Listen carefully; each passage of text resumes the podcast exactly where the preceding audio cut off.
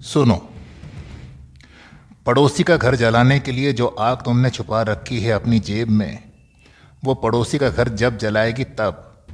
अभी तो तुम्हारी जेब जल रही है, सीना भी झुलस रहा है, और अपने झोले में पत्थर, कांटे, शीशे की किरचियाँ लिए कहाँ घूम रहे हो?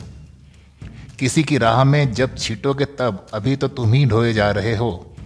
अभी अभी जो गाली दी तुमने, उसके कुछ रेशे फंसे रह गए हैं तुम्हारे दांतों के बीच।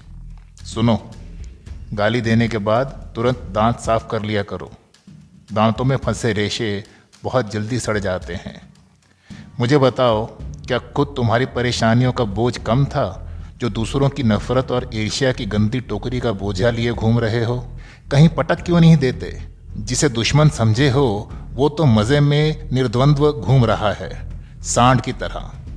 तुम कोल्हू के बैल की तरह दुनिया भर की अच्छाइयों की ओर आँखों में पट्टी बांधे अपनी ही कुंठा के चक्कर लगा रहे हो। कितना अजीब है ना कि जब दुनिया फूलों की तरह खिलखिला रही है, चिड़ियों की तरह चहचहा रही है, फ़सलों की तरह लहलहा रही है, तुम झुलसी हुई जेब से सीना बचाते, कांटों का थैला कभी इस कंधे, कभी उस कंधे, लेते डरते हो कि कहीं सिर का टोकरा गिर ना पड़े। जबकि ये सब तुम्हारी मजबूरी नहीं, सिर्फ़ बेवकूफ़ी है। और सुनो, इस महफिल में सभी लोग तुम्हारी बेवकूफ़ियों पर हंस रहे हैं। वो भी जिसे तुम हमेशा रोता देखना चाहते हो।